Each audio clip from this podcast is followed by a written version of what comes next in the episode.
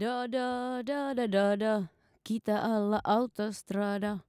Aina kiire, kiire jonnekin on, on, on.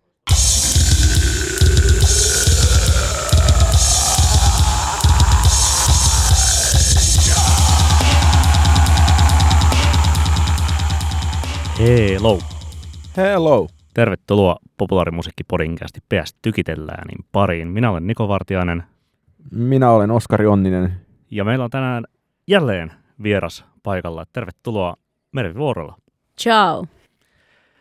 Tänään katsomme menneeseen ja tulevaan tapahtumakesään ja, ja sen tähtiartisteihin. Öm, lisäksi meillä on erityis puhelin vieras vielä kertomassa henkilökohtaisesta poperasuhteestaan myöhemmin tässä jaksossa, josta to- totta kai myös Mervi kertoo analyyttisesti, analyyttisesti ja ajankohtaisesti Popedan viimeisen äh, Pate Mustajärven kanssa soittaman keikan kunniaksi, joka syyskuun toinen päivä Ratina stadionilla pidetään.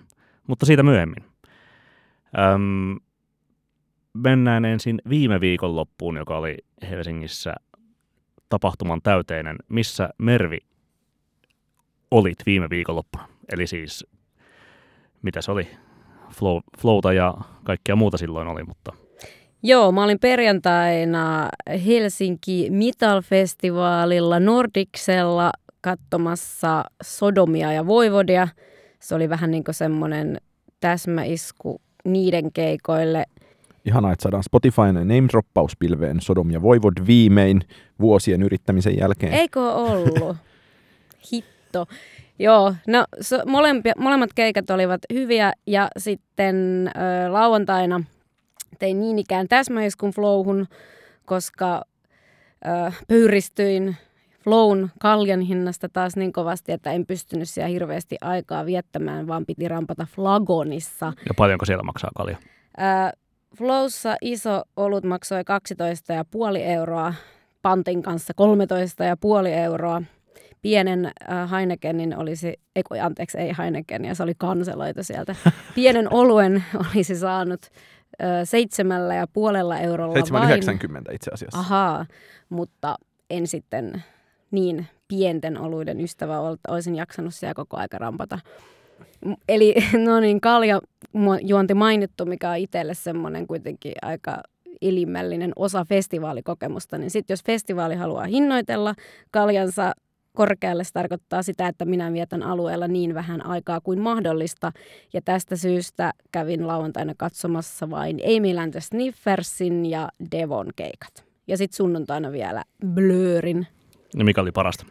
ää, Emil and the Sniffers ää, Flown osalta ja kyllä Sodom oli paras noin niin kuin yleisesti ottaen. Koko viikonlopun MVP. Joo, mä olin siinä pitin reunalla ja sitten mulla oli koko festivaali viikonloppu niin kuin semmoinen Sodomin paita, mikä oli ihan veressä tuosta olkapäästä, koska pitistä oli tullut jonkun naamasta verta siihen. Ja paljonko, Flow se, outfit. ja paljonko Joo. se kalja siellä flagonissa maksaa? Ää, Flagonissa kalja maksoi muistaakseni jotain 5 tai 6 euroa. Mites Oskari?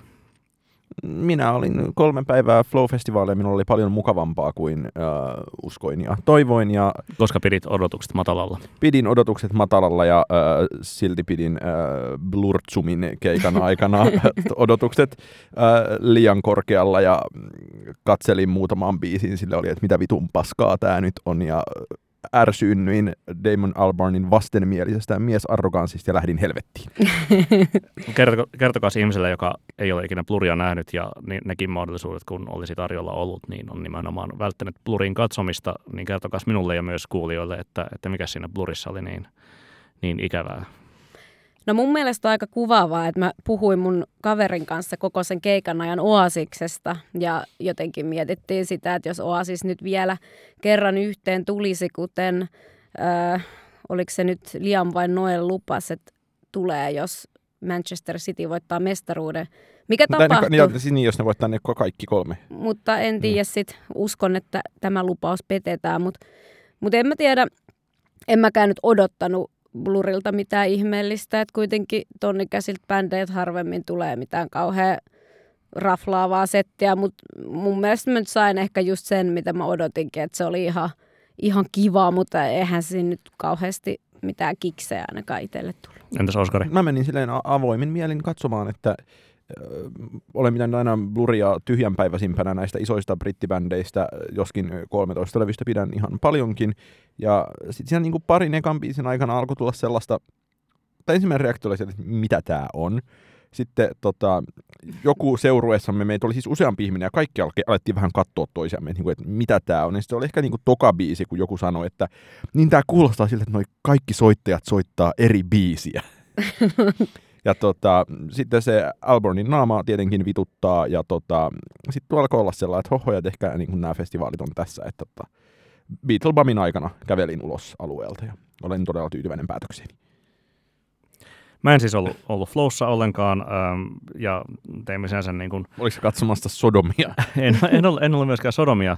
Kävelin kyllä tuota, lauantaina äh, Helsingin jäähallin äh, ohi ja sieltä sen festivaalialueen ohi ja siellä kyllä oli siis niin kuin, ison kuuloista meininkiä ulkolavoilla ja tuota, äh, hyvin, niin kuin, hyvin kansaa näytti olevan, mutta syy miksi kävelin ohi oli siis, että menin JVGn keikalle Olympiastadionille. Ähm, No myös- minkäslainen oli?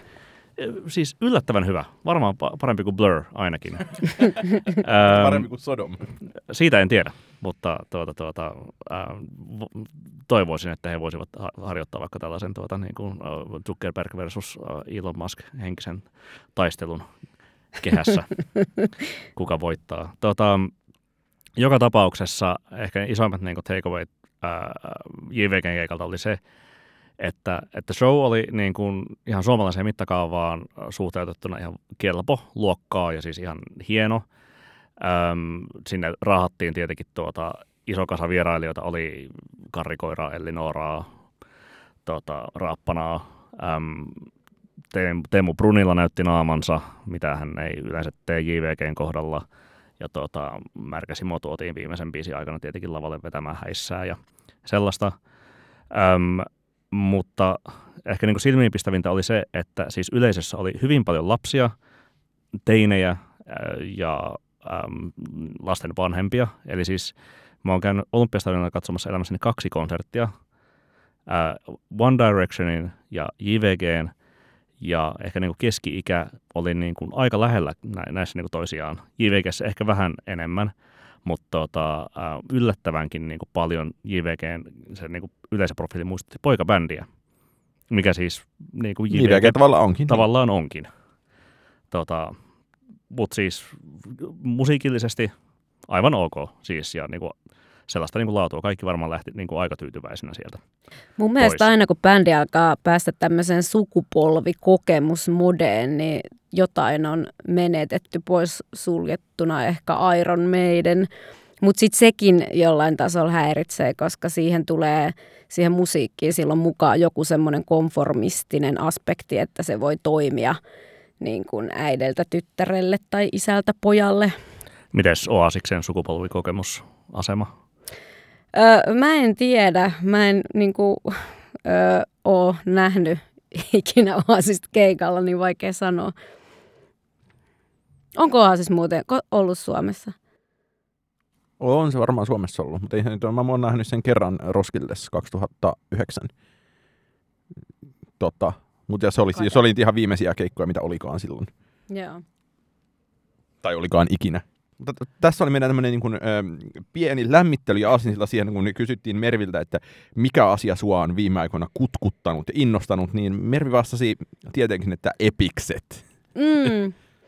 Joo, siis harva festivaali on niin kuin saanut mut seuraamaan itseään niin paljon, vaikka en ollut itse edes paikalla. Ja, Niin kuin emme kukaan tässä huoneessa ole niin, ollut. ja moni kommentoikin jossain vaiheessa Helsingissä selkeästi tiedetään, miten tämä festivaali on mennyt paremmin kuin, niin kuin mitä ne ihmiset tietää, jotka oli paikan päällä, mutta, mutta kyllä mä niin kuin mikä, itse... mikä varmaan kertoo myös itsessään Mikko Levonin tiedottamisesta ja koko festivaalin organisoinnista, mutta Joo, ei ilmeisesti kauhean, kauhean putkeen mennyt ja omakin niin kuin, tietotoimisto tässä asiassa oli toki niin kuin Piffi, eli Punkin Finland-foorumi, ja sitten mulla oli myös kavereita siellä, jotka pisti koko aika niin kuin somerapsaa, tai itse asiassa me perustettiin oma WhatsApp-ryhmä sitä varten, että myös Säkin me, pääsit myötä niin, elämään. ihmiset, jotka ei ollut paikalla, niin pääsi seuraamaan Joo, tätä. toihan niin kuulostaa ihan sit niin kuin täydelliseltä oikealta festivaalikokemukselta, että, että voi oikeastaan...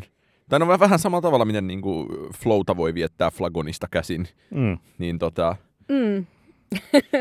Joku, Tai finanssivelissä, finanssivelillä oli meemi siitä, että säästi 200 euroa Flow-lipussa, kun näki kaikkien storista tuota Flow-keikkojen highlightit. niin ja se, että kuitenkin kaikilla on kuitenkin jotain ryhmächatteja, joissa on kaksi tai kolme ihmistä, jotka on Flowssa, ja sitten vaan samaan aikaan niin kuin ne ryhmächatit on täynnä niitä, ää, että hei, kolmas tolppa tuolta oikealta, että Miksaskopi edessä. niin, ja, tuutteko tänne? kyllä.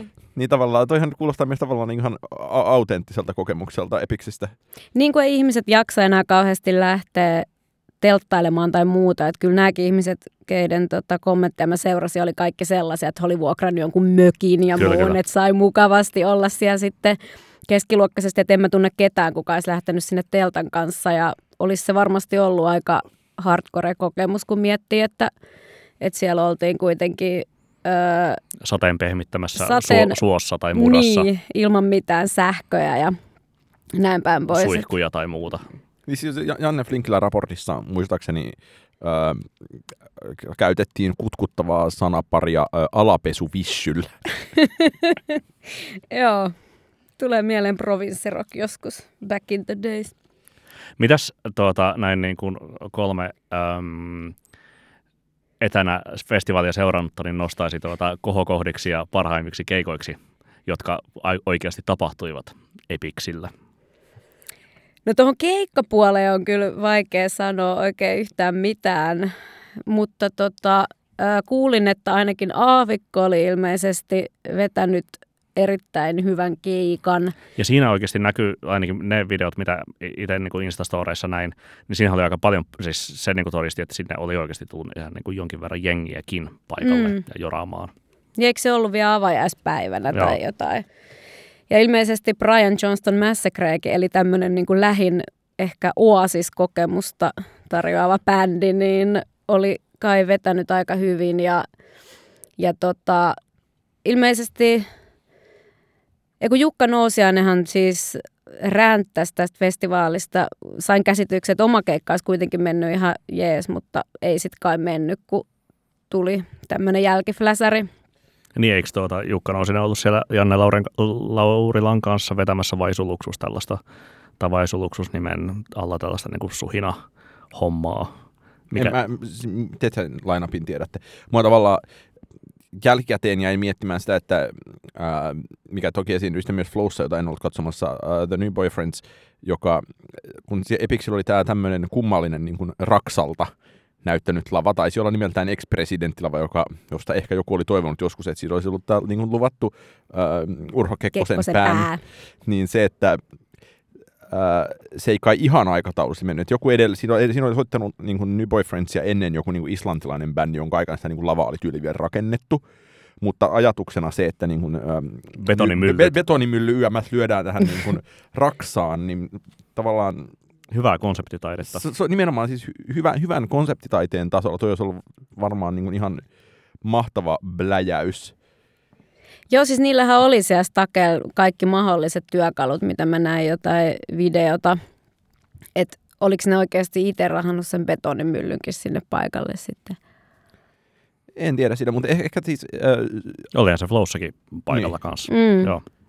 tota, ajat, tai ajattelen niin, Mervi, että sua tässä Epikset-formaatissa sit kuitenkin niin kuin kutkutti eniten ja se, että se, sehän oli niin, kuin, niin sanottu niin underground-paska, niin kuin underground semmoista niin kuin, ö, tavallaan niin kuin hyvin, ö, en mä tiedä, niin kuin, jonkinlaista niin kuin runkkarointia monessa mielessä Joo, siis mä, valtavirtaa vastaan. mä oon tottunut siihen, että asiat ei toimi. Ja tavallaan se, että mä en ole koskaan ollut se ihminen, joka kaipaa turvallisia tiloja. Mä en ole koskaan ollut se ihminen, joka niin kuin välttämättä olettaa, että tapahtumassa pitäisi olla tarjolla kaikki mahdollinen luksus. Että mä niin kuin tykkään siitä, että, että mennään jotenkin semmoisen niin kuin, ihmisten perseilyehdolla. En mä nyt tiedä, niin kuin ehkä toi epis meni vähän överiksi, Mutta sitten samaaikaisesti se meni niin överiksi, että mä huomasin sitten fomoilevani himassa, kun mä luin niitä ketjuja. Että tavallaan se, että se meni niin pieleen, niin sai mut toivomaan, että mä olisin ollut siellä paikan päällä. Vaikka tiesit etukäteen, että se menee pieleen. No joo, siis tässä on just se ristiriita, koska se oli se syy, miksi mä jätin sinne lähtemättä, koska mä tiesin, että tämä on joku meihin peruttu Frostbite-tason juttu. Niin, että ei sillä ainakaan spirituaalisia tule näkemään. Niin ja sitten tota, se, että se Kuusamo sijaintina, vaikka mä arvostan ihan sikana sitä, että tehdään muualle kuin Helsinkiin, niin se vaan oli, että mä en jaksa lähteä sinne asti sen takia, että todennäköisesti tässä tulee sattuu jotain. Eikä se lineup nyt muutenkaan ollut semmoinen, että mä olisin ollut siitä erityisen innostunut. Se oli mun mielestä jotenkin hauskalla tavalla, jotenkin vuosimallia 2007 se ohjelmisto. Ja sitten siellä on kaikkea jotain come inside ja tällaista niin kuin täysin randomiin. Se oli tavallaan viehättävää, mutta ei se ollut semmoista, että mä olisin sen takia niin kuin lähtenyt tuommoiselle ison rahan reissulle, vaikka siellä olisi sit ollut just se ihana puoli, että siellä todennäköisesti sitä rahaa ei olisi mennyt. Ja nyt varsinkin, kun vietti ton Flow äh, Metal Festival viikonlopun, jossa mulla palo, palo ihan järjettömiä määriä rahaa, niin huomasi taas, että joo, nämä on tämmöisiä superammattimaisesti järjestettyjä festivaaleja, joissa kaikki toimii. Niin sitten samaan aikaan mulla jää silti niistä tosi semmoinen ankea, ankea jälkifiilis, koska tuntuu, että on ollut jotenkin kontrolloituna, että niin kuin sisäänpääsykin on joku semmoinen turvatarkastus, että tuntuu, pelottaa mennä sisään. Joo, joita Epixillä ei ollut. No, siis kyllä siis, myös, myös Flown turvatarkastukset siis nauratti. Yhtään bodycheckia ei tehty. Yhtenä päivänä mä olen, va, niin kuin, mä olen varma, että mun niin kuin rannekekkaan ei näkynyt. Sinne olisi, sinne olisi voinut viedä ihan mitä tahansa sisälle, ja tämä oli täysin niin kuin, systemaattinen kokemus niin kuin kaikkien ihmisten kanssa, joiden kanssa mä asiasta Ai tänä vuonna oli tällä. Täytyy myös sanoa, että JVGn keikalla oli aika löysää myös. Okei. No hitto vie, olisi pitänyt sitten kokeilla onnea. Mutta mut tavallaan se, että... Kaptein Morgan. Joo, se oli jotenkin, että, että helposti, todennäköisesti hyvin helposti olisi päässyt flowhun niin ilman ranneketta sisään, se olisi ollut vaan pitkä hiha. Mm. Ja, ja ei tällainen fiilis. Ja samaan aikaan siis, äh, kun mä silloin perjantaina tulin sinne alueeseen, niin äh, mulla oli sellainen, tai mä muistan että joskus niin kuin Mä en ollut niin kuin neljään vuoteen ollut, koska tuossa oli kaksi koronavuotta puuttu, ja mulla yksi oli välivuosi, jäin väliin, kun oli huono. Niin tota, mä muistan joskus niin kuin, no, ennen covidia, kun tuli sellainen, että ei, ei saatana, tämä alue on ankea. Et joskushan tämä on ollut tällainen niin kuin, ö, tuomme tänne kaiken Etelä-Suomesta löytyvän siirtonurmikon, niin. siirtonurmen tyyppinen niin kuin keidas. Ja nyt mulle tuli taas niin kuin samanlainen fiilis, että, että tämä on vaan, vaan tätä niin kuin, tämmöinen kivikkoinen aitaus, jossa sitten niin kuin, te menette tänne ja sitten juotte täällä kaljaa ja sitten te lähdette pois. Ja se oli niin kuin se perjantain fiilis, sitten niin kuin, kun siellä kolme päivää kuitenkin ihan niin kuin kohtalaisia tuntimääriä palloili, niin sitten tuli myös sellainen fiilis, että okei, kaikki oli, kaikki oli kyllä tehty todella helpoksi. Että tota, niin siellä ei ollut niin paljon jengiä sitä jengi, lauantaita lukuun ottamatta. Jengi oli kai niin koko ajan kuitenkin niin kuin loppuun myydy verran. Et en mä tiedä, niin kuin, onko se muuttunut sellaiseksi tapauksessa, että iso osa, osa porukasta on silleen, että ää, mulla on kolmen välipuun, en mä jaksa lähteä himasta. Vai onko se vaan, että kun sitä aluetta oli nähdäkseni venytetty eri suuntiin, niin siellä, ei ollut, niin kuin, siellä oli jotenkin hirveän väliä. Se oli musta hirveän kummallista. Mun mielestä se on ollut niin kuin aina niinä vuosina, kun on Flowssa ollut ja varsinkin niin kuin, mitä 2008 ehkä 16 sellainen kokemus, että joka toinen vuosi on niin kuin, ää, tosi ahdasta. Sitten niin kuin, no, lisätään alueen pinta-alaa, mutta ei lippujen määrää, jolloin sitten seuraavana vuonna on väliä. Ja sitten taas nostetaan yleisökapasiteettia ja se on niin kuin se aaltoliike. Mm. Ja siis mä muistan viime vuodelta kyllä niin kuin, äh, silloin ihmiset oli jotenkin sille, että, että, että, että näinkö hirvittävää tämä oli. Joo. Ja niin kuin, nyt ei ollut kyllä niin kuin la, lainkaan sellaista. Plus, että sitten jossain vaiheessa niin kuin oli ää, muuttunut se, että vaikka lavan eteen saa mennä katsomaan Kaljan kanssa keikkaa, niin se, että sinne niin kun, kun lavan edessä on se etualue, niin Flow on myös mahtava festivaali siitä, että kun ketään ei kiinnosta musiikki, niin siinä on niin aika helppo mennä sinne niin lavan eteen katsoa mitä vaan. Mm. Jolloin se, että jos haluaa katsoa päälavalta keikan, niin voi mennä hyvään paikkaan katsomaan keikan tosi isolta lavalta, ja se oli tosi ilahduttava yllätys, että niin kuin, ei tarvitse enää miettiä sitä niin kaljaa juomispolitiikkaa silloin. Joo, se huomasi kyllä siellä Devon keikalla ja kyllä mä sitä blyriikin katoin, kun en nyt ihan siihen keskikohtaan halunnut, niin näki kuitenkin tosi hyvin varmaan jostain toisesta rivistä. Et vaikka pa- pamahti paikalle siinä vaiheessa, kun keikka oli jo käynnissä. Kertokaa vielä siitä Devosta, että mikä siinä toimi niin hyvin. Ainakin Oskari sanoi sen viikonlopun kohokohdaksi. No mä en ehkä jo siitä niin älyttömästi, siis se oli niinku hyvä, hyvän tuulinen keikka, mutta mä en ole itse mikään niinku Devo-fani. Niin Mä en ole myöskään siis koskaan, en ole vieläkään niin- kuunnellut koskaan niin kuin levyäkään Devoa. Että mä menin tälleen niin kuin melko lailla de- neitsellisesti, tai sillä tavoin neitsellisesti, että ähm, mu- musavisassa tietynlaiseen musaan on aina hel- helppo vastaa Devo. Mutta tota, ähm, se, että varsinkin tämä laulaja Mark, niin sehän oli semmoinen sympaattien ukko, ja sitten niillä jotenkin tuntui, että he nautti siitä hommasta tosi paljon. Mä olin, olin, olin hirveän ilahtunut heidän meiningistään ensisijassa. Näin. Mutta kyllä niinku epikset silti, että mun mielestä ö, se niinku koko tämä niinku festivaaliviikonloppukokemus nyt ainakin mussa herätti sen, että niinku tarvitaan vastaveto tommoselle festivaalikulttuurille, mitä nyt on. Ja siksi mä niinku todella toivon, että vaikka Mikko Levo nyt todennäköisesti ei enää järjestä epiksiä, niin Ehkä tämmöinen ei loppuisi. jotkut, niin kuin, ensi vuonna jonkun festari joku naamari päässä. niin, Mutta mut, mut, mut se nyt on ainakin niinku sinänsä Epiksen kannalta positiivista ja Levonin kannalta positiivista, että, että toisin kuin vaikka tälleen Blockfestin tai minkä liian niinku isojen räppifestareiden kohdalta, jonnekka niinku teinit niinku rahaa tai ostaa niinku vanhemmilta ruinaamillaan pennosilla liput Travis Scottin tai minkä lien niin kuin ison rap-artistin takia, ja sitten tämä artisti peruu, niin sitten tuota Blockfest joutuu vanhempien tamperelaisten teinien Mm. vanhempien tuota, vihan kohteeksi, ja aamulehdessä on tuota isot mm, tuota, tuota, ää, jutut, että kylläpäs nyt on niin kuin vanhempain y- yhdistyksessä suututtu ja näin edespäin, niin Levonen kyllä varmasti kohtaa tällaista vihaa kyllä niin kuin, niin kuin ainakaan kävijöiden taholta. Totta kai siis Jukka Nousiainen, kuten mainittua, niin, niin kyllä sinänsä boikottia pistää pystyyn. Niin, ehkä mä ajattelen, me jo- joskus jossain kevään jaksossa puhuttiin muistaakseni siitä, että, että kun tietyllä tapaa se suomalainen indie-festivaalinkin niin kuin perustyyppi on muuttunut hyvin paljon nimenomaan sellaiseksi, että soitetaan tietynlaiselle keskiluokalle Ruusuja ja Ursus Factory, niin tota, jonka sitten sit on tämä niinku alem- alempi kasti, jossa on sitten niinku mitäkset tyyppisiä tapahtumia. Et, että tästä meillä on keväällä oli jakso, niin kyllä mä ajattelen, tämä niin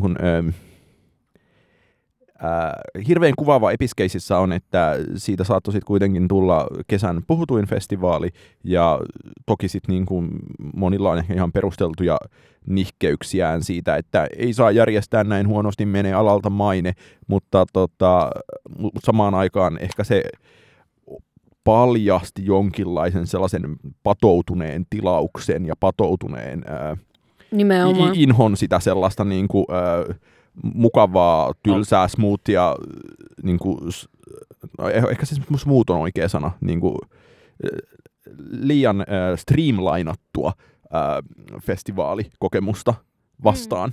Vähän indietä ja vähän vaihtoehtoista, että voidaan olla niin kuin originellia ja mitä liekkään, mutta Niin, silti että on kuitenkin hyvin niinku- turvallisesti. Sekä taloudellisesti että kulttuurisesti, että olisi tilausta muullekin kuin sellaiselle keskiluokkaistuneelle meiningille. Ja mun mielestä Epiksestä paljastui semmoinen niin kuin, aika kiinnostava ristiriita, että tavallaan ne ihmiset, jotka itse oli olleet paikalla, niin aika moni niistä dikkaili meininkiä tosi paljon siitä huolimatta, että se meni, kun taas ihmiset, jotka ei olleet paikalla, niin jotenkin niin kuin vouhotti ja oli tosi tuottuneet siitä, että miten siellä niin kuin asiat oli hoidettu huonosti ja ihmisten turvallisuus laiminlyötyä. Joo, ymmärrän, ne on ihan niin kuin, tota, relevantteja aiheita ja jotain olisi voinut tapahtua. Joku olisi voinut vaikka kuolla, mutta sitten kuitenkin ää, mä olen tosi iloinen, että tällainen kokeilu tehtiin. Ja to- toivottavasti joku kokeilee jatkossakin. No todellakin. Kyllä tuollaista tarvitaan. Että to, niin kuin ainahan se on ollut tuommoista, tai oli ainakin silloin, kun itse on johonkin punkkiskeneen aikanaan tullut, että, että jotkut haluaa kokeilla jotain ja sitten asiat menee, miten ne menee. Mun mielestä tuossa niin näkyy sellainen niin kuin kulttuurissa laajemminkin ö, toimiva asia, että jos ö, ruohonjuuritaso on kuollutta ja mä- mädäntynyttä ja kukaan ei välitä siitä, niin ei sieltä sitten myöskään nouse mitään. Ja tavallaan musta niin kuin ajatellaan vaikka suomalaista indie musaa, niin hirveän paljon tämä tällainen niin kuin ö, stagnaatio näkyy siinä tällä hetkellä, mikä mä ajattelen johtuu hyvin paljon siitä, että ruohonjuuritasolla menee huonosti? No joo, se on kyllä sitten seuraava keskusteluaihe, ei mennä siihen nyt. Viimeinen kysymys tästä aiheesta, johon saa myös jättää vastaamatta. Mikä oli äh, PIF-ketjun kohokohta? No siis jossain vaiheessa mulla meni hermosen seuraamiseen, koska Piffillähän on tämä copypaste-kulttuuri ja sitten ainoastaan se, että saisi niinku... Seuraavalla sivulla mitään sisältöä, niin ei niin, välttämättä edes niin, tapahdu. niin, sitten mä vähän niinku kyllä väsyin siihen, mutta mut joku tiivisti siellä hyvin, että kyllähän nyt jokainen arjessa ymmärtää, että jos tämmöiselle niin underground-festarille lähdetään, niin omat paskapaperit mukaan. Se on hyvä ohje elämään muutenkin. Jep.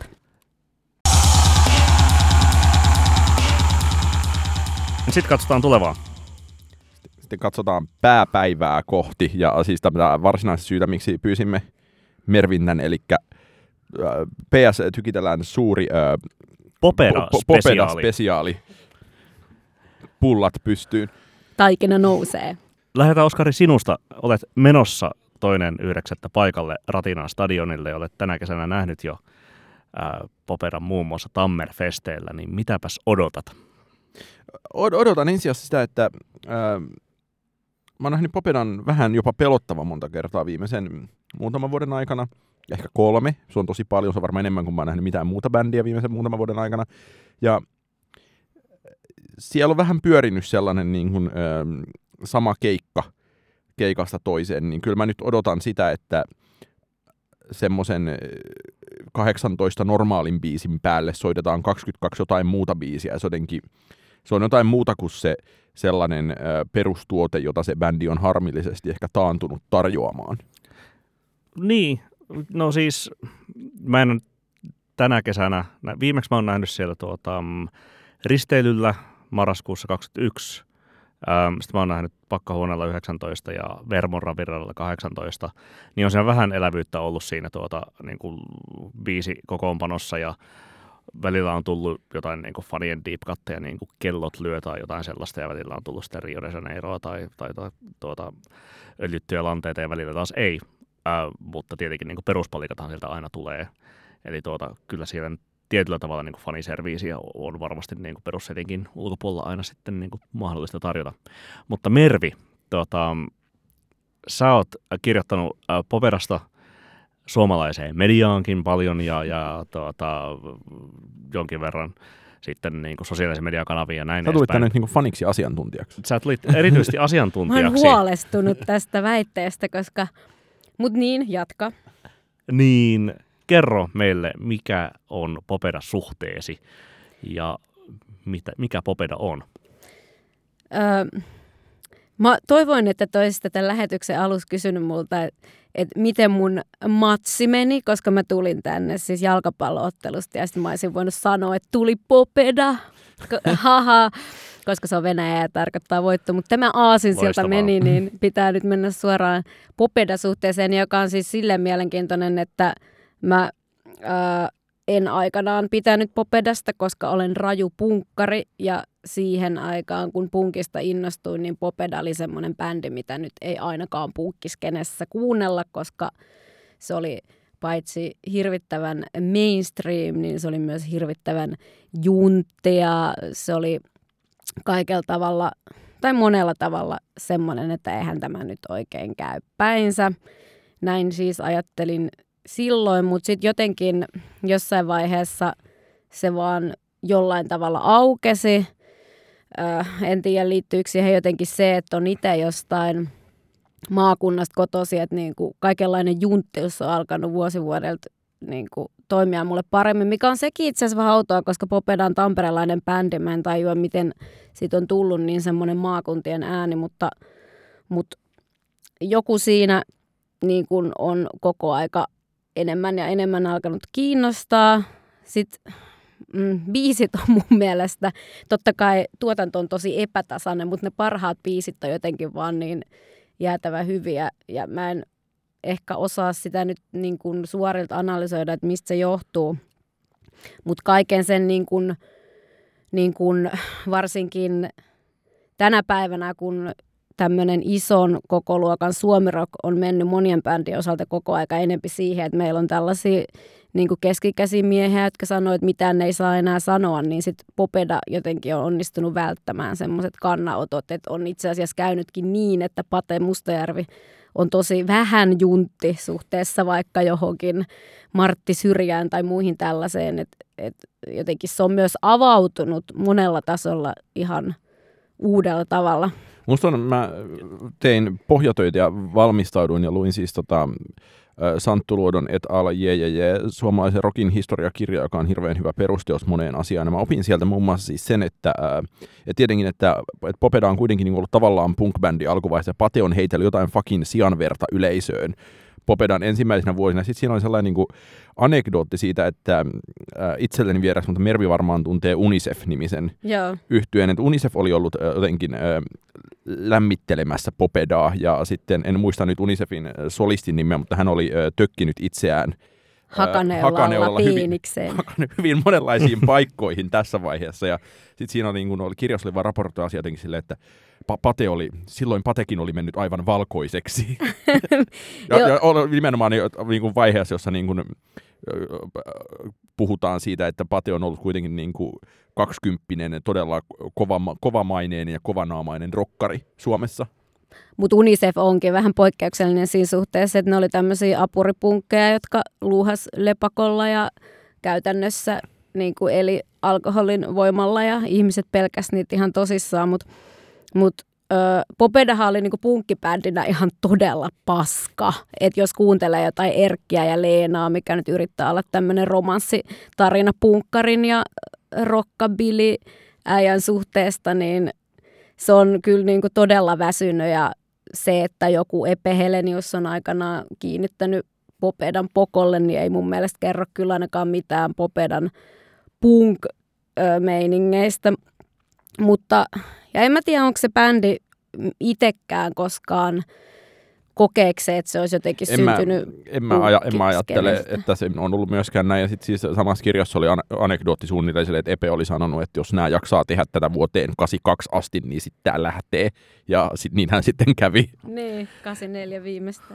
Mikä teillä on niinku arvio siitä, että, että kuinka paljon niinku Popedaa Suomessa edelleen tulkitaan väärin, koska, koska muistan ainakin siis Mervi sun kirjoittaneen soundin joskus aikoinaan siitä, että, että se tulee niinku sitten kansallisyyville. Rumba rumpaan, joo, syville riveille eh, shokkina, että, että mitenkä voi olla niin kuin Pate Mustajärvi tällainen, että, että puolustaa homoseksuaaleja ja löytyy diskografiasta Oli Tom Robinsonille ja tota, äh, on niin kuin, esiinnytään My Little Pony äh, sateenkaarin lakana edessä ja tuota, tämän tällaista, niin mikä teillä on arvio molemmille kysymystä, että onko tämä edelleen – väärin tulkittu yhtye Suomessa?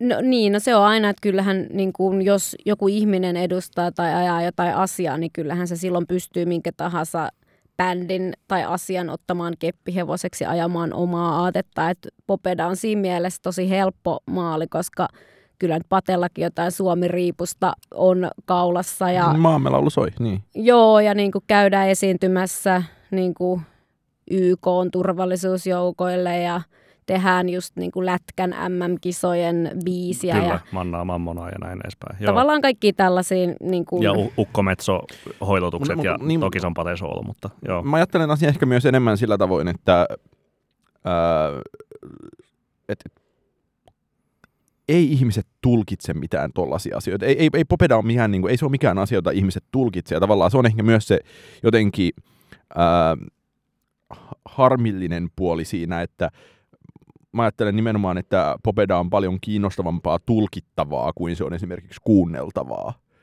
Ja, ja tavallaan se, että et, et, et millaisen, äh, millaisen narratiivin suomalaisesta maskuliinisuudesta vuosina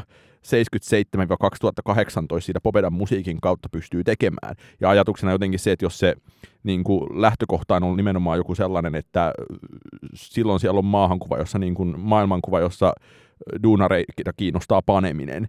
Ja sitten tulee tämä tällainen niin kuin 90-luvun äh, eurooppalainen Suomi maskuliinisuuden kriisivaihe, ja sitten on tämä niin kuin, tai nyt on, ja on, nainen puolustusministerinä. Niin, kyllä, ja 20 senttiä tulee vähän sen jälkeen, ja ikään kuin tämä niin kuin, ää, tai nimenomaan jotenkin siinä on siinä on se hirveän, niin kuin, varsinkin Kersantti Karolina 20 senttiä akselissa on hirveän voimakasta sellaista niin kuin, Suomi kastroidaan tyyppistä symboliikkaa, ja sitten näissä niin kuin, uusissa biiseissä on taas sellainen, niin kuin, mikä näkyy sitten yleisössäkin, että Popedan, jos nyt huomenna Popeda esiintyy Tavastialla, niin liput on tosi kalliit. Ja silloin kun Popeda esiintyy siis areenalla, niin Ilkka Mattila oli huomauttanut arviossaan ehkä 2017-2018, että niin, että tosiaan nämä niin kuin, Popedan liput on 50 pinnaa kalliimmat kuin vaikka JVGn areenakeikan liput, mikä tavallaan kertoo myös siitä, että se suomalainen duunari on kasvanut niin kuin, se on, se on keski-ikäistynyt ja vaurastunut, kuten tavallaan ehkä myös sitten Suomikin, ja sitten niin kuin päädytään tähän niin kuin lihaa ja perunaan maailmaan.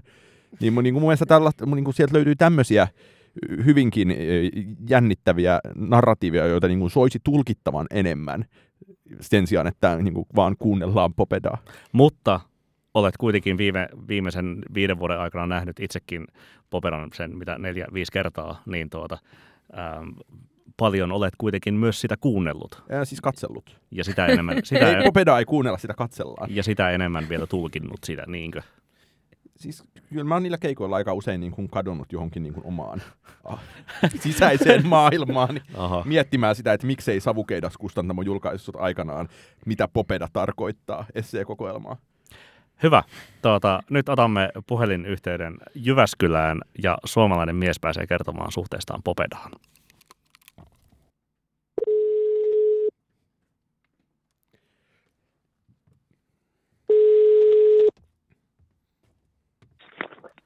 Hyvää iltaa. Iltaa, iltaa, iltaa. Täällä ollaan valmiina asemissa. Perheellinen on joutunut menemään evakkoon tuota autonsa istumaan ja täällä saa puhua rauhassa. Loistavaa. Meillä on tosiaan äh, luurin päässä Hirstö Heikkilä, yrityksen toimitusjohtaja Johannes Heikkilä, joka on pitkän linjan Popeda-fani. Johannes, äh, avaatko vähän ihan siitä, että, että mitä Popeda merkitsee sinulle? Mistähän tuommoisenkin aloittaisi? Sanotaanko näin, että kyllä se merkitsee mulle hauskanpitoa ja sitten sitä, että ihminen ei ole vielä antanut periksi. Yksinkertaisesti sitä, että ihan kaikkia ei ole saatu vielä kesytettyä ja väkisin tähän keskiluokkaiseen maailmanmenoon. Missä se, missä se näkyy ja kuuluu Poperan musiikissa ja esiintymisissä?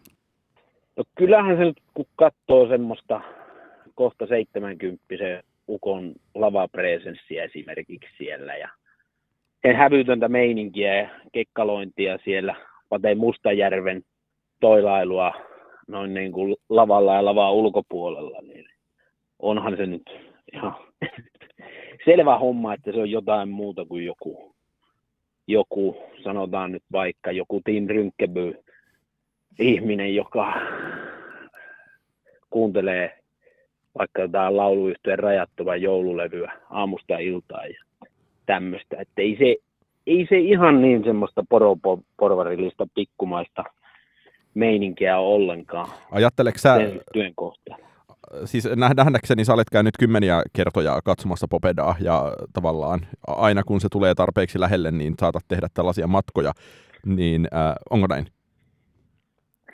No tää nyt on vähän kaksi. Mä ynnäilin tossa, kun mä tiesin, että tämmöinen puhelu on tulossa. Että tota, kuinka paljon mä oon käynyt katsoa, mutta se on justiin, se on justiin joku 10 tai 11 kertaa. Mä, on, mä en ole siitä ihan varma, että, mutta kun tää on tämmöisen kuule pienyrittäjä arki semmoista, että se on aina vaan töitä, töitä, töitä, töitä, eikä koskaan mitään hauskaa. Tai jos sitä hauskaa on, niin sitä on liian vähän kyllä, niin kuin hyvin vähän. Mutta kyllä niin kuin sanotaan pandemiaa lukuottamatta, niin, niin kyllä joka vuosi vähintään kerran on pitänyt päästä ja kyllä se on aina ollut se arvosta. Kyllä se hu- humppaorkesteri on vaan vireessä. Niin, Ei siis... ole koskaan mua pettänyt. Niin, ja tulkitseeko näin, että se on nimenomaan tällainen niin kuin elinvoimaa antava yhtye? Kyllä, kyllä, kyllä se antaa elinvoimaa. Mistä, tuota, mistä sun paperasuhteesi on alun perin lähtenyt liikenteeseen? Milloin havaitsit tämän mm. ensimmäistä kertaa? Kyllä mä niin kuin jotenkin, kun mä rupesin sitä miettimään, että mistähän se alun perin lähti, niin kyllä se menee tonne lukioaikoihin. Ja siellä, mä haluaisin muistaa, että mä olisin käynyt Karstulassa, mä olen Karstulasta kotoisin, ja Karstulasta tietysti oli legendaarinen Martti Vainion lomakouhero. Ja Popeda esiintyi siellä usein. Mutta jos on niinku ihan totuus, niin mä en käynyt sitä koskaan katsomassa siellä. Mutta mun hyvä kaveri Matti Lamperi kävi katsomassa sitä, ja se oli niitä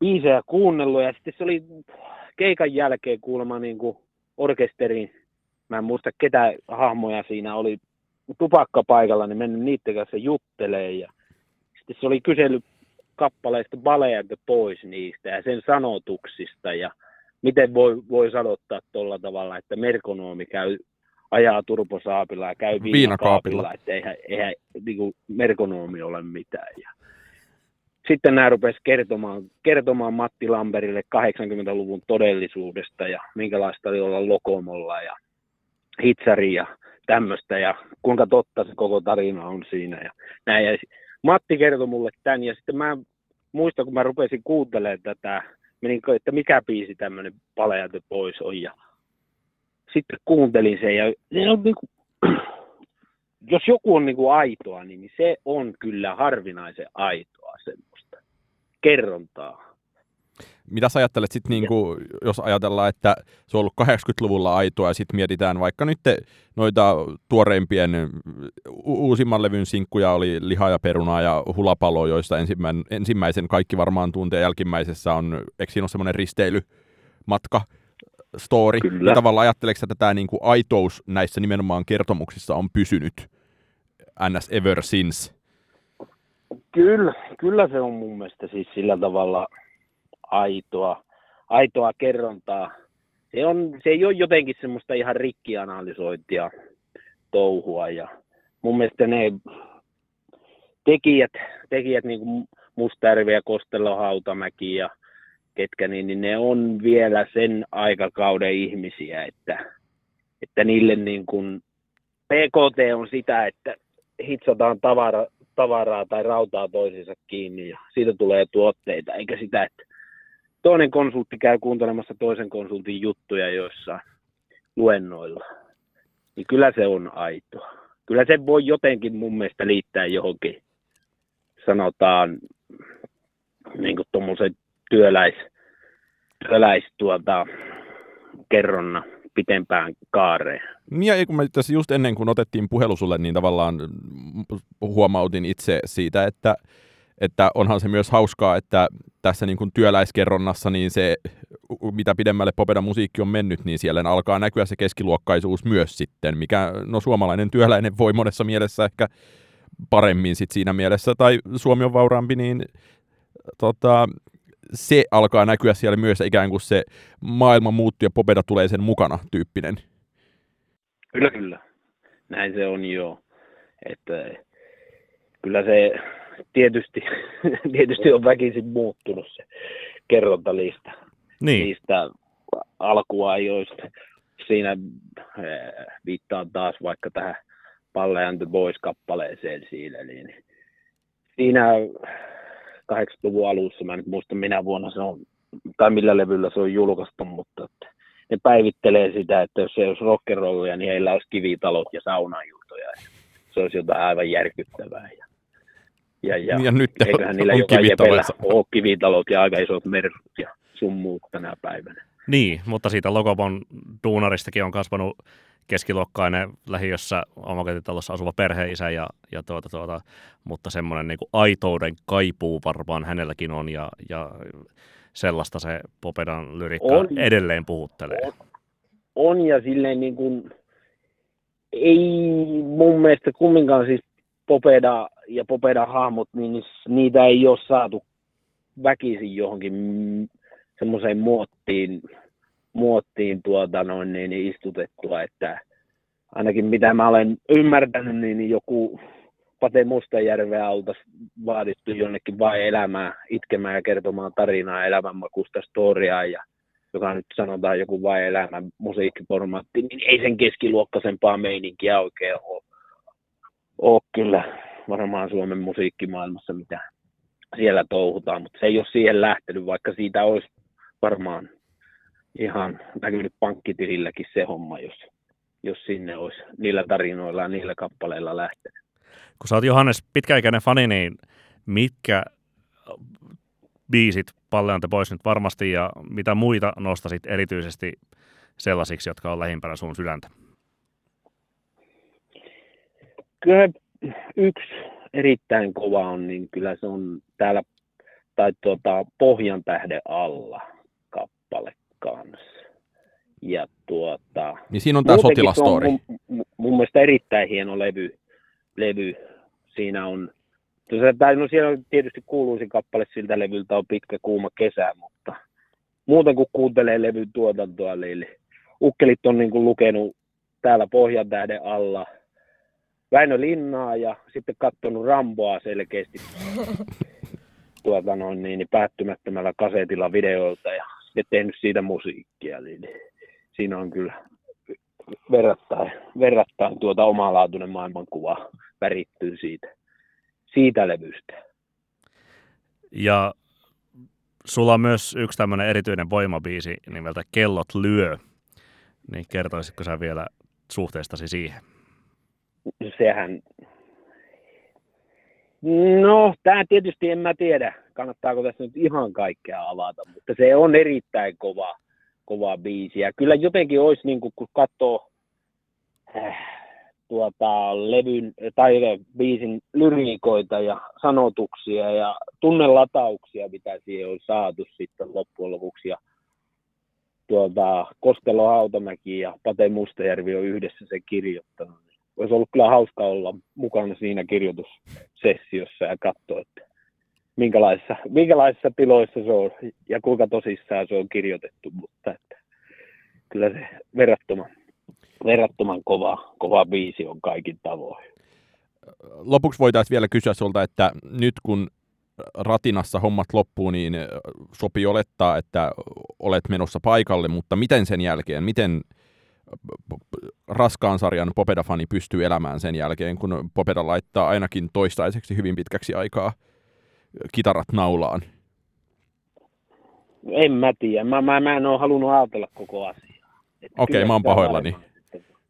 Niin, mikä on? Se, on, se on vaan niin kuin suljettu pois mielestä, että tämä on vähän niin kuin, sanotaan tämmöinen yrittäjä kanssa joutuu tekemään sitä töissä, että kun on hirveästi sähköpostiin tulee 10 000 sähköpostia ja näin ja tietää sen, että mihinkään ei kerkiä vastaamaan, niin oppinut sulkemaan semmoisia epämiellyttäviä asioita pois mielestäni. Sillä samalla menetelmällä on menty tähän asti. Saa nähdä sitten, että mitenkä ton syyskuun alun jälkeen. Katsotaan, mitä tulemaan pitää. Kiitos paljon. Kiitos. Johannes Kiitos. Heikkilä. Se oli aika rautaista asiaa. Mitä havaintoja Mervi, kun kuuntelit tuota? Mulle tuli tuosta niinku loppukaneetista mieleen se Take Thatin kuuluisa Jyrki-haastattelu, tai ei Take That, mutta Take That fanien kuuluisa Jyrki-haastattelu, missä fanien oli tosi vaikea uskoa tai nähdä enää tulevaan sen jälkeen, kun heidän suosikki yhtyeensä lopettaa uransa. Kova paikka. Mulle tuli, musta on ihanaa, siis Pallan the Boys on ehkä myös mun oma Popeda suosikkibiisi ja tota, erityis, mä, mä siihen sitä kautta, että koska mä oon kuitenkin niin kuin sen kategorian ihminen, että mä olen pitänyt aina kautta pitkään enemmän absoluuttisesta nollapisteestä kuin Popedasta. Sitten siis tuossa 2007-2008 tuli tällainen äh, tribuuttilevy, jolla tota, olisiko ollut nimeltään Hullut koirat, jolla tota, absoluuttinen nollapiste versioi äh, Popedan Palla and the Boysin, joka ja tavallaan siis Turbo Saappi, viinakaappi on hyvin niin kuin loppusuin, joka sopii hirveän hyvin Tommi Liimatan mm. suuhun. Ja tää, tätä kappaletta ei ole missään. Sitä ei ole Spotifyssa, ää, tota, YouTubessa, siinä ei ole minkäänlaista tallennetta. Eli pitää niinku kirjastosta laittaa Ei, ja sitten mä selvitin... CD-levy. Se, kirjastosta CD-levy, tai sitten mä selvitin, että siis se löytyisi tota, absoluuttinen nollapiste DVDn ekstrana. Ja mulla on se DVD jossain kaapissa ollut vuosia, ja mulla on ollut vuosia tavallaan tähän liittyen niin kuin tavoite, että mun pitäisi digitoida sieltä tämä ö, nollapisteen Palle and the Boys-versio, että mä voisin kuunnella sen, mutta vielä ö, halu ei ole ylittänyt ö, tai ta- saa saamaan, nostamaan persettä penkistä. Mahtavan pitkä ja epätodennäköinen tie, että täytyy matkata absoluuttiseen nollapisteeseen asti päästäkseen Popedan äärelle. Sellaisia teitä ihmisen elämässä voi olla. Yksi semmoinen kysymys, mitä tässä nyt en, en tuota, surutyötä te- tekevältä Johannekselta viitsinyt kysyä, kun hän ei kuitenkaan niin kuin, viitsi edes ajatella sitä tulevaisuutta, niin kysyn kuitenkin tässä, että et, et mikä on se niin, pape, Pate Mustajärven ja Popedan välinen suhde, eli siis pystyykö Po- Popeda jatkamaan ää, ilman Pate Mustajärveä, voiko ää, Pate Mustajärven soolo-suosio, siis on aina soololevyjä tehnyt vuosien saatossa montakin, mutta että yltää sitten edes sillä sellaiselle tasolle, mitä Pa- Pate ja Popera yhdessä ovat. Mm, Mä ajattelen siinä asetelmassa on edelleen jonkinlainen selkeä hiertävä kireys, jota ei ole julkisuuteen varmaan ihan ymmärrettävistä syistä tuotu. Pate on tosiaan ilmoittanut, että hän tekee soloa, että mä luin myös Kostelon haastatteluja tuosta kesällä, ja Kostelo oli silleen, että hän aikoo alkaa, tai että kiertue on sovittu, jossa niin kuin, öö, Kostello ja hänen poikansa Alex, joka soittaa nykyäänkin Popedassa, ja sitten vielä toinen poika Jimmy, niin öö, en muista bändin nimi, jos oli joku Costello Father and Sons Rock and Roll Band henkinen yhtye, niin tota, he alkaa kiertää lokakuusta. Costello ja, ja and Sons. Kos- Costello on sanonut näissä haastatteluissa kyllä, että kun hän on tehnyt näitä biisejä, niin kyllä hän niin kuin aikoo olla popedarokkari hamaan tulevaisuuteen. Tässä on vähän tällainen, niin kuin, ähm, en mä tiedä, o- oasishenkinen, että tota, kuka soittaa ja laulaa kenenkin biisejä. Niin, tai Venom. Tai Misfits. niin. Et kyllähän näitä riittää ja se nyt on itsestään selvää, että jos on tehnyt melkein 50-vuotisen uran, niin jossain vaiheessa alkaa tökkiä, vaikka toki nyt alkuperäisjäsenistä mukana ei ole muita kuin Pate, mutta kyllä niinku, kyllähän Pate on se bändi, että niin paljon kuin Kostello onkin tehnyt hyviä mm. biisejä ja näin, niin kyllähän sitä niinku Paten rasvasta meininkiä ja äijäilyä mennään katsomaan. Ja no tuossa Juhannes sanoi äsken, että Pate ei sentään ole osallistunut mihinkään vain elämäohjelmaan, niin hän kuitenkin osallistui tällaiseen Suomi Sojo-ohjelmaan nyt, missä siis tehdään ää, lainakappaleista suomennoksia, niin kyllä siinä nyt näki, että ei homma toimi yhtä hyvin, kun ei ole Popeda taustalla, mutta sitten toisaalta Pate voi sen tehdä myös yksin, että kuitenkin se joku karisma ja meininki on, mikä ihmisiä kiinnostaa. tosiaan tässä ää, samaisesta äsken mainitsemassa niin JJJ-kirjasta kävi ilmi, että ää, kaikista maailman ihmisistä Esa Saarinen ää, on ollut 80-luvun alussa paljastunut huomattavaksi ää, Popedan ystäväksi. Ja tota, sitten kävi ilmi, että hän on kirjoittanut ää, reportaasin Soundilehteen Juho Juntusen kanssa vuonna 1982, jossa he menevät ö, jonnekin jääasema Kobraan, eli jonnekin pohjoiseen Saarinen ei vaivaudu, e, tai E-Saarinen ei vaivaudu edes ö, kertomaan, että mihin pohjoiseen, koska hän on kuitenkin sen verran helsinkiläinen, että hän ei välitä siitä.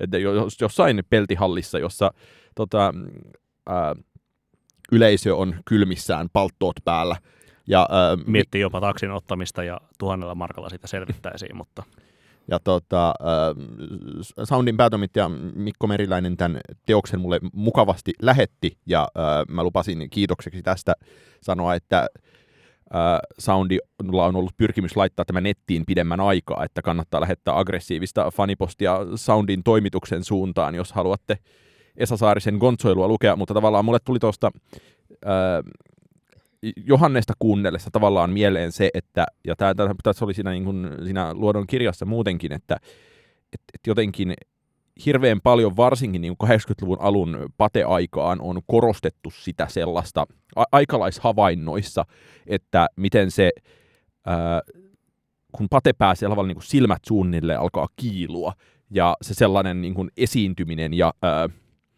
raivo ja ää, musta on mukavaa, että tuota, Saarinen kirjoittaa tässä tuota tekstissään ää, näin, että Modernia rillumarei-kulttuuria, sitähän Popeda tietysti on, mutta mikään rapparibändi se ei ole. Totta kyllä, suurin osa Popedan levytuotannosta, keskeinen sija bändin imakosta, perusvire yhtyen lavatouhusta, kaikki se on rujua suomalaiskansaillista machoilua, sellaista mulla on iso kulli filosofian julistusta.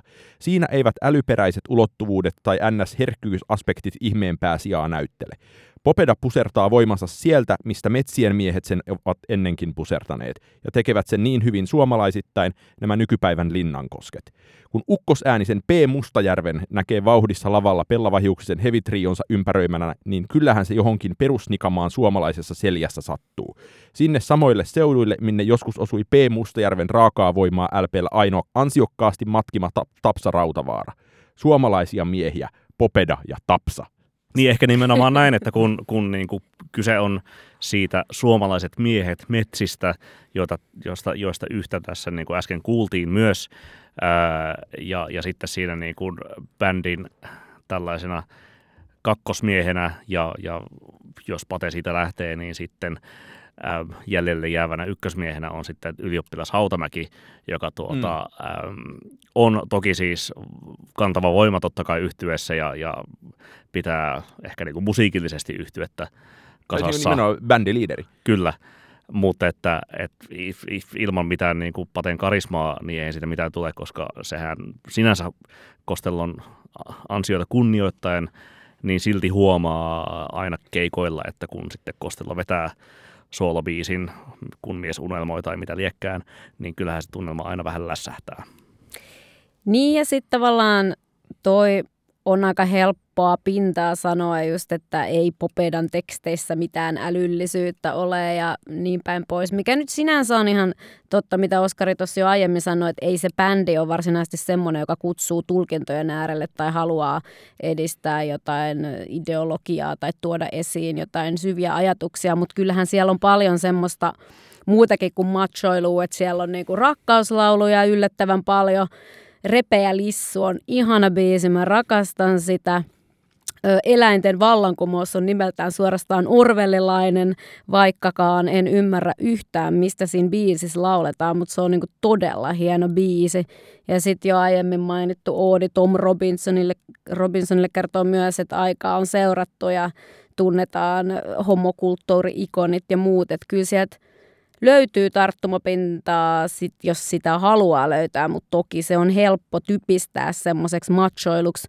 Mutta siihen nähden tosi paljon popedaa kuuntelee naiset myös, ää, toki paten takia myös ja osittain ää, myös niin kuin musta tuntui, nyt se ehkä on mennyt se aalto ohi, mutta musta tuntuu, että jossain vaiheessa tuli myös niin kuin semmoinen aalto, että niin kuin hipstereillä oli kova tarve jotenkin tuoda esiin omena, omaa popeda-fanitustaan ja jossain vaiheessa ihan uusi yleisösegmentti jotenkin oli silleen, että et jes, hyvä meininki popeda. Mä oon ostanut Oslosta popeda 30 vuotta juhlakiertuepaidan Okei. tähän liittyen. Mahtavaa. Kuinka se sinne oli päätynyt? En tiedä. Mä oon tehnyt tota, matkalla Alabamaan Seiskan takakannesta löytyvällä nyrkkikyllikin reseptillä pullataikinan. Ja tuli tosi kuivia pullia. Niitä sitten jaeltiin Heiniksessä sen jälkeen kaikille halukkaille. Mitä sä Oskari puhuit aiemmin siitä fallistisuudesta Popedan kohdalla?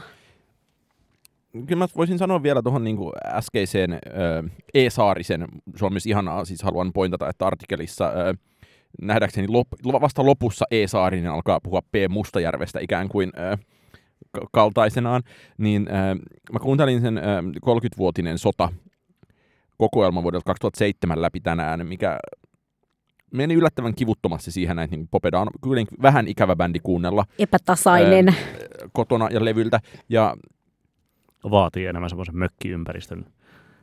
Mahdollisesti metsien miehet. Niin tota, ky- kyllä mä niin kuin tavallaan äh, huvitti varsinkin siinä niin kuin varhaisemmissa kappaleissa, joita siinä kokoelmalla oli, niin se, että, ja mitä mä tuossa aiemminkin puhuin, että, että semmoinen kaksikymppisten tota, tamperilaisten rappareiden, musta on ihanaa myös niin kuin rapparisanaa, ei käytetä enää missään muualla kuin, niin kuin pop, vanhojen popedafanien yhteydessä, niin se, että, että se, se ma- maailma on hyvin sellainen, että, ää, että, että sitten tuli lauantai ja jokainen mies sai, tyyppinen, että, vaikuttaa myös siltä, että niin elämä 80-luvulla, jos ei ole kiinnostanut kirjojen lukeminen, niin se on ollut niin kuin miehen näkökulmasta varmaan niin kuin ihan, ihan uskomattoman niin kuin tylsää ja ankeeta, jolloin sitten se johtaa siihen, että no sitten puhutaan niin kuin hyvin tavanomaista niin kuin rock'n'rolli-hyveistä eli paheista. Mutta samanaikaisesti Popeda on myös tehnyt lastenlaulukovereita ja mm. kaikenlaista niin kuin, huhu huumetta on myös niin kuin, erikoinen kappale, erinomainen kappale itse asiassa omassa nostettavuudessa. Ja niin kuin, siellä on niin kuin, yllättävän paljon, niin ja siis, tosi randomia kamaa. Ei kun nimenomaan se, niin kuin, se randomius on myös musta niin kuin, mahtavaa, että miettii jotain niin kuin, äh, sukset-kappaletta, niin se, että mm. eihän siinä nyt ole niin kuin, hirveästi mitään järkeä. Se on biisi, joka Klamydia olisi voinut tehdä. Ja siis nimenomaan musta niin kuin, Klamydia on niin kuin, ehkä selkeimpiä niin kuin Popedan jälkeisiä asioita. Sitten siis toi Olli Lindholm on haukkunut Raptoria, että tämä on tämmöistä popedaa. Mm. No, niin, mitä tuohon nyt sanoo? niin, mutta sen sijaan sitten Olli Lindholm ei ottanut 20 senttiä tekstiä itselleen, mm. vaan, vaan tuota sitten popeda. Niin ja jos on sanottu, että, että Popeda on Suomen Rolling Stones, niin oliko yö sitten The Beatles? Sellaisessa maassa me elämme. Hyvä. Mennään suosituksiin. Vieras saa aloittaa. Mitä haluat suositella kuulijoille tällä kertaa? Ää, mä suosittelen meidän omaa keikkaa, eli jos black metal kiinnostaa, niin kuin varmasti kaikkea tämän podcastin kuulijoita kiinnostaa, niin... Jingleistä päätellen todennäköisesti. Jep, ois lokakuun 19. päivän Loosessa – tarjolla tämmöinen kolmen M black metal bändi kuin Frigid Winter. Lämpätään semmoista vanhaa jenkkibändiä kuin Master, mikä on aika siistiä. Ja sit, äh, Missä teidän, voiko teidän musiikkia kuulla jossain No meillä on MySpaceissa. Toistaiseksi on vain Bandcamp mut, ja demo, tietysti kassudemo on tullut, mutta nyt ollaan menossa itse asiassa ensi viikolla äänittämään toista demoa. Ja sitten mä haluaisin suositella myös tota, Kyyriaa, koska mä oon nyt joutunut tämmöiseen ihmeelliseen nuoruuslimboon, kun mä tein Hesariin heistä haastattelun, koska ovat nyt myös tehneet comebackin tai lyhyen comebackin tänä kesänä johtuen siitä, että bändi aikanaan ei virallisesti hajonnut, kunnes sitten Jyrki-ohjelma ilmoitti vuonna 1998, että Kyyriä on hajonnut ja bändi sitten ihmettelee, että no mitä silloinkin fanit? En tiedä, en tiedä, mutta, mutta et se oli kyllä semmoista niinku hauskaa niinku erikoismusaa, jota on ollut nyt jotenkin jälkikäteen hauska kuunnella uudestaan, vaikka ei nyt mikään erityinen fani olekaan. Mitä erityisesti ehkä nostaisit viisi rintamalta? Ää, no viimeisimmän levyn Inner Wellnessin kappaleen Gift. Se on nätti biisi. Mitäs Oskari? Äh, voisin suositella yllättävää kotimaista käyttömusiikki löytyä, eli äh, Tapani Rinne of äh, Rinne Radio Fame äh, julkaistussa ehkä maaliskuussa Grey-nimisen levyn, jossa on bassoklarinettivetoista ambienttia, jossa on taisi olla muutamassa kohdassa jopa vähän biittiäkin, niin se on varsin äh, yllättävänkin hyvä tuon kategorian kotimainen levy. Mä voisin tuota, suositella kahta asiaa. Ähm, toinen löytyy ihan suoraan Spotifysta sinänsä. Ähm, Sofia Cortesis on tällainen tuota, hause artisti, jota olemme ainakin nostaneet joskus meidän kesä, Varmaan monta kertaa kehuttu soittolistoilla ja suositeltu. Ja hänen tuota, esikois koko pitkä se ilmestyy tuossa joskus syksyn aikana ja siltä on julkaistu ensi Signe de Portas Bonito, joka on siis aivan varmasti parasta hänen tuotannossaan tähän mennessä ja nostattaa Miksi vihaat Manu Chao sampleja? um, hyvästä syystä. Um, Ymmärrän mutta, sua, Niko. Mutta tämä, tämä on upea tällainen myöhäiskesän kesän melkeinpä Anthem. Ja tuota, um, toisena asiana viime päivät olen huomannut um, kuuntelevani tauotta YouTubesta löytyviä tuota, japanilaisen citypop-klassikko Maria Takeuchin Plastic Love diskokappaleesta tehtyjä mashappeja. Niitä on monenlaisia, monen eri tuota, monen tasoisia myös. Löytyy Adelen Set Fire to the Rainiin tai tuota Dr. Dre ja Snoop Doggin Nothing But Cheatangiin yhdistettynä, jotka eivät ole ihan niin onnistuneita, mutta sitten ihan huipu, huipuista huiput, kuten tuota Smash Mouthin All Stariin tai 50 Centin In The Clubiin tai Eminemis um, Shake Thattiin yhdistetyt versiot ovat tuota, loistavia. Laitetaan soittolistalle ihan vaan se alkuperäinen um, Plastic Love, mutta show notesista voi kuunnella ainakin jonkun sellaisen. Toimii yllättävän hyvin, vaikka ei, vaikka ei pitäisikään. Ei todellakaan pitäisi. Kiitos Meri vierailusta. Thanks. Kiitos Johannes Heikkilälle etäosallistumisesta näihin kuviin, näihin tunnelmiin, kenties popedaa sitten äm, ratinalla katsellen. P. S. Tykitellään.